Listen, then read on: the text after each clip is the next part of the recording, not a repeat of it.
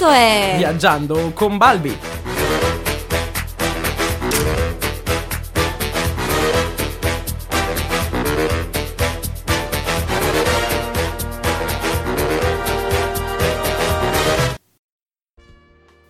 Benvenuti. Questo è Viaggiando con Balbi. Lui è Balbi. Salve a tutti i radioascoltatori e rieccoci insieme per una nuova puntata di Viaggiando con Balbi. E come ormai già sapete, sono qui insieme a Celine Ciao a tutti. che mm, mi aiuterà in questo mio viaggio di questa puntata. Allora Balbi, dimmi dunque qual è il tema di questa puntata di ottobre. Allora, oggi parliamo di un argomento abbastanza attuale di cui sicuramente tutti voi avrete sentito parlare. Infatti si tratta dello scandalo Volkswagen. Che è avvenuto a settembre, giusto? E sì, la notizia è saltata fuori il 18 settembre. Quindi un mesetto fa, solo che noi ormai la puntata di settembre l'avevamo già registrata, giusto? Esatto, e quindi per questioni logistiche non abbiamo potuto informarvi subito degli avvenimenti riguardanti il caso. Ma vi informiamo adesso. Esatto, meglio tardi che mai. Quindi direi di cominciare, no? Supponiamo che io non sappia niente riguardo allo scandalo Volkswagen. Spiegami un po' che cosa è successo. Beh, ecco, questo è uno dei più grandi scandali del mondo dell'automobile e è saltato fuori per una ricerca condotta da degli enti americani voleva provare che le auto diesel che sono in regola con le normative europee inquinano di più di quelle prodotte e omologate appunto per il mercato americano. Durante i test che hanno effettuato per verificare ciò, in realtà è stato rilevato il contrario e da questo è poi scaturito tutto- tutta l'indagine e tutto lo scandalo. Gli esperimenti avevano infatti confermato quel che già in realtà si sa molto bene, cioè che i test di omologazione che, che si fanno per permettere la circolazione dei veicoli danno dei dati che in realtà non sono assolutamente quelli reali. E come mai? E beh, perché questi test vengono effettuati utilizzando i veicoli in una maniera che non corrisponde affatto all'uso che se ne fa quotidianamente. Ad esempio? Ad esempio, non vengono fatte andare su strada le auto per misurare le, le emissioni inquinanti e già per questo eh, non è proprio reale la situazione, ma vi spiegherò più avanti anche altri accorgimenti che si possono fare per barare un po' su questo. Mm, perfetto. Il problema durante questi test è stato che due Volkswagen che avevano un motore a gasolio facevano registrare dei dati eh, che riguardavano le emissioni di ossidi di azoto, ovvero gli NOx, e questi dati erano completamente diversi, quindi erano maggiori rispetto a quelli dichiarati. E da qui si è un po' cominciato a sentirne puzza, insomma. E quindi questi dati sospetti hanno suscitato l'interesse di questi studiosi, giusto? Esatto, adesso eh, io seguirò le tappe dello scandalo uno per uno perché sappiate che non è una cosa che è saltata fuori questo settembre, è cominciata già nel lontano e lontanissimo 2014 e infatti nella primavera dell'anno scorso l'ICCT Ovvero International Council for Clean Transportation. comincia i test eh, prendendo dei campioni di vetture a norma per l'Europa e vetture per gli Stati Uniti. A maggio l'Università della West Virginia ha informato l'EPA ovvero la Environmental Protection Agency, che le due Volkswagen montanti il 2000 TDI che erano regolarmente omologate fecero registrare dei valori eh, di emissione degli appunto NOx, ovvero gli ossidi di azoto, nettamente superiori a quelle di- dichiarate.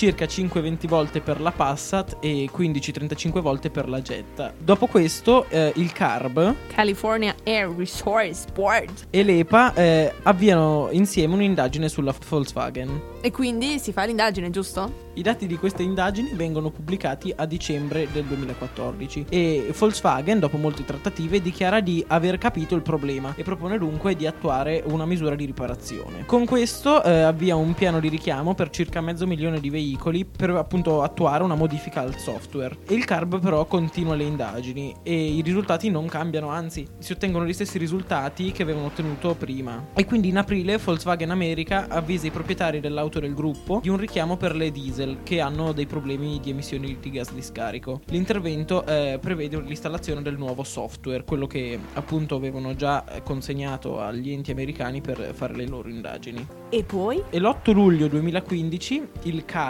condivide con l'EPA e Volkswagen i risultati di tutte le ricerche fatte. E visti eh, gli esiti, il governo americano considera l'ipotesi di bloccare le vendite delle Volkswagen a diesel per tutto l'anno 2016 se la faccenda non verrà risolta. Ma dalla casa tedesca continuano comunque ad arrivare spiegazioni poco soddisfacenti. E poi la svolta, giusto? Esatto, il 18 settembre di quest'anno quest'anno eh, l'EPA accusa Volkswagen dell'utilizzo di un software che è in grado di individuare le condizioni in cui si svolge il test di omologazione e di regolare di conseguenza il motore in modo da ottenere dei dati sulle emissioni molto molto bassi. Quindi il software era dall'inizio progettato apposta per truccare, diciamo, i risultati dei test. Esatto, e questa pratica è illegale. E, beh, vabbè che è un miracolo della tecnologia, però barare non vale. E il motore in causa è l'EA189 turbo diesel, che solo in California è montato su oltre mezzo milione di vetture. Dopo il 18 settembre, quindi dopo questa, questa data cruciale, eh, Volkswagen sospende immediatamente, due giorni dopo, le vendite dei veicoli con quel motore. E il 21 settembre le,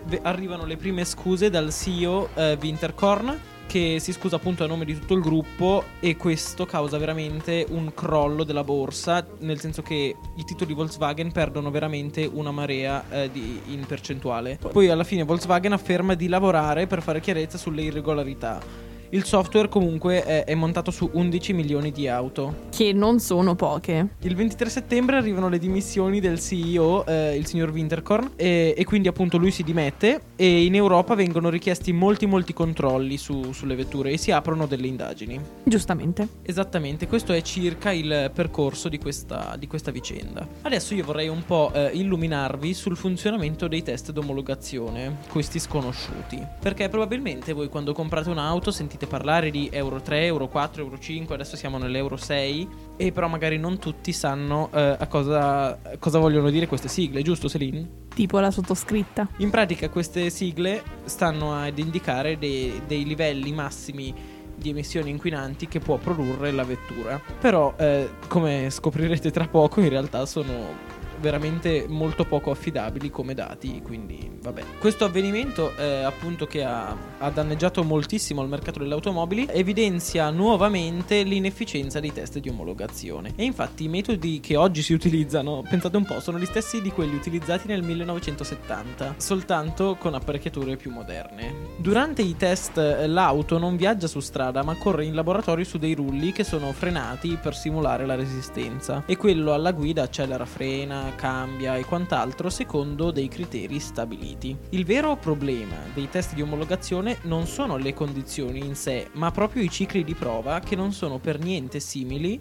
a quelle eh, delle attuali condizioni di traffico, nel senso che nei cicli europei le simulazioni vengono eseguite con ritmi veramente scandalosi ad esempio, l'accelerazione del veicolo da 0 a 70 km/h deve avvenire in 41 secondi. È veramente. Come se tutti noi ci mettessimo 41 secondi in un tratto ad arrivare da, da 0 a 70, 0 a 70 all'ora. Cioè, ci metto io a corsa 41 secondi. Veramente dei tempi assurdi. Pensate che le macchine, tra virgolette, più performanti fanno lo 0-100 in 2 secondi e 9. Vabbè, che sono anche spronate al massimo. Però voglio dire, 41 secondi neanche in retromarcia una lumaca morta li ci mette a fare da 0 a 70 all'ora. Quindi quindi vabbè. Neanche la mia Vespa. E anche il mio scooter, in salita a Sagno, quindi pensate un po'. Mentre la velocità massima che raggiungono è quella autostradale ed è di 120 km h Va bene che per noi svizzeri questa è la velocità massima, però ricordiamo che in Germania non c'è un limite di velocità massima nelle autostrade, quindi in realtà potrebbero almeno tirarle fino a 160. Che poi, me. tra l'altro,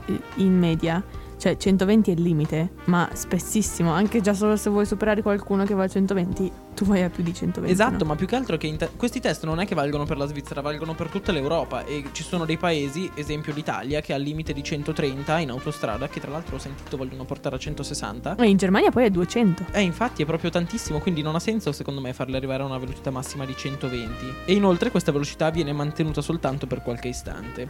Se poi si tiene conto che i test vengono effettuati con il climatizzatore e gli altri accessori spenti per non sottrarre l'energia al motore e che è anche consentito, pensate un po', equipaggiare la vettura con dei determinati accorgimenti che aiutano a ridurre gli attriti e le resistenze. Ad esempio, ehm, è consentito ad, alle case di usare oli speciali per ridurre gli attriti nel motore e nel cambio e inoltre è consentito anche modificare la convergenza delle gomme e di gonfiarle a pressioni più elevate per contenere la resistenza all'avanzamento. Come se tutti noi quando andiamo in autostrada utilizzassimo l'olio per ridurre gli attriti nel motore e le gomme più che gonfie. più gonfie, sì, per appunto limitare la resistenza resistenza all'avanzamento. Ma è anche... È anche pe- Baggianate. pensate che è anche possibile, co- questa qui sarebbe divertente da fare in giro, sareb- è possibile coprire tutte le fessure della carrozzeria con del nastro adesivo per limitare la resistenza aerodinamica. Ragazzi, lanciamo la nuova moda, andiamo in giro con nastro adesivo sull'auto. E quindi è naturale che con tutti questi accorgimenti si ottengano dei dati che non sono assolutamente quelli eh, che si fanno registrare normalmente con l'uso del veicolo. Ovviamente.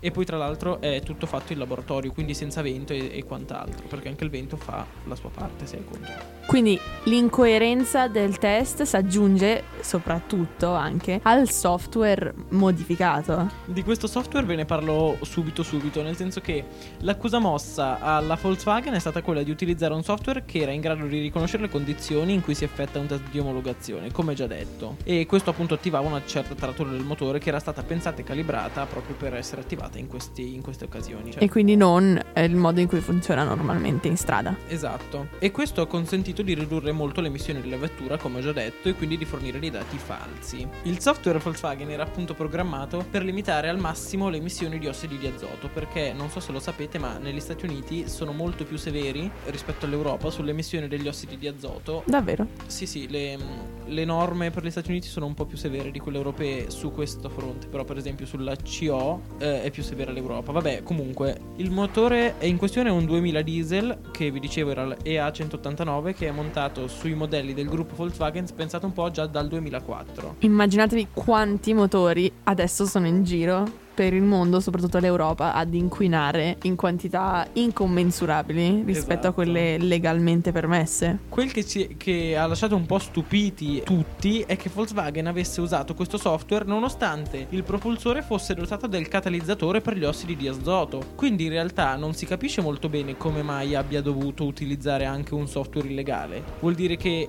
anche col catalizzatore non sarebbe riuscita a passare le omologazioni? Questo non si sa, però fa un po' strano. Tutto questo quindi porta anche e soprattutto a gravi conseguenze, giusto? Sicuramente il danno più grande è stato quello dell'immagine del gruppo, quindi cioè l'eccellenza tedesca, la serietà e la competenza che sono un po' tra virgolette state macchiate da questo, da questo Questo grande scandalo. Esatto. Anche se il mondo dell'auto in realtà non è nuovo a questo genere di cose. Comunque eh, è probabile che presto ci sarà anche un grande danno economico. Ancora infatti non si sa a quanto ammonterà la multa, ma fino ad ora si è parlato di una cifra veramente grandissima, ovvero 18 miliardi di dollari. 18 miliardi. Sì. Beh, è tanto, ma secondo me è giustificato.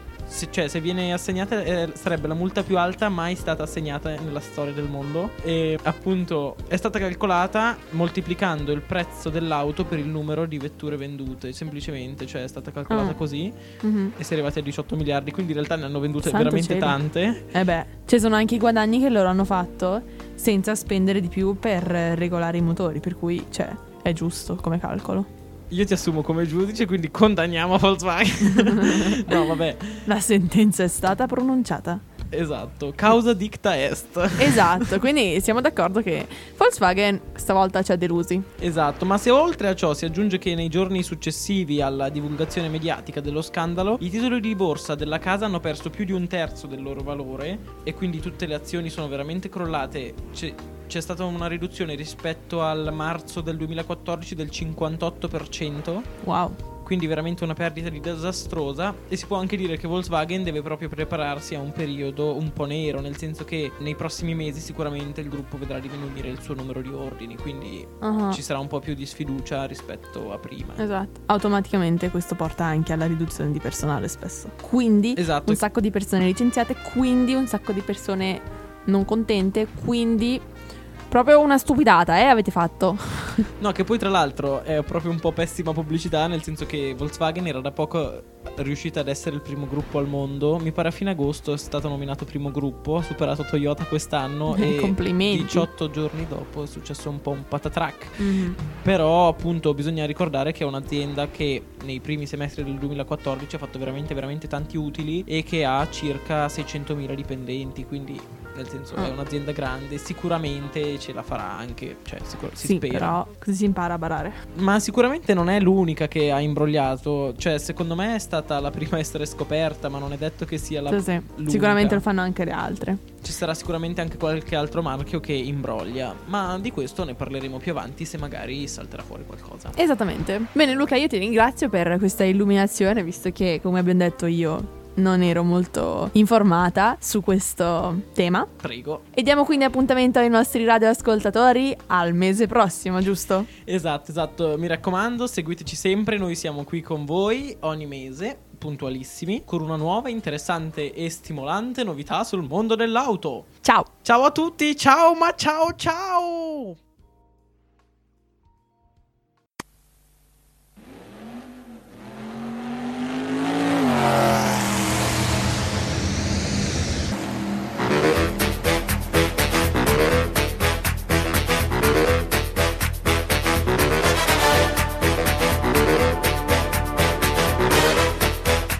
Questo è Viaggiando con Balbi.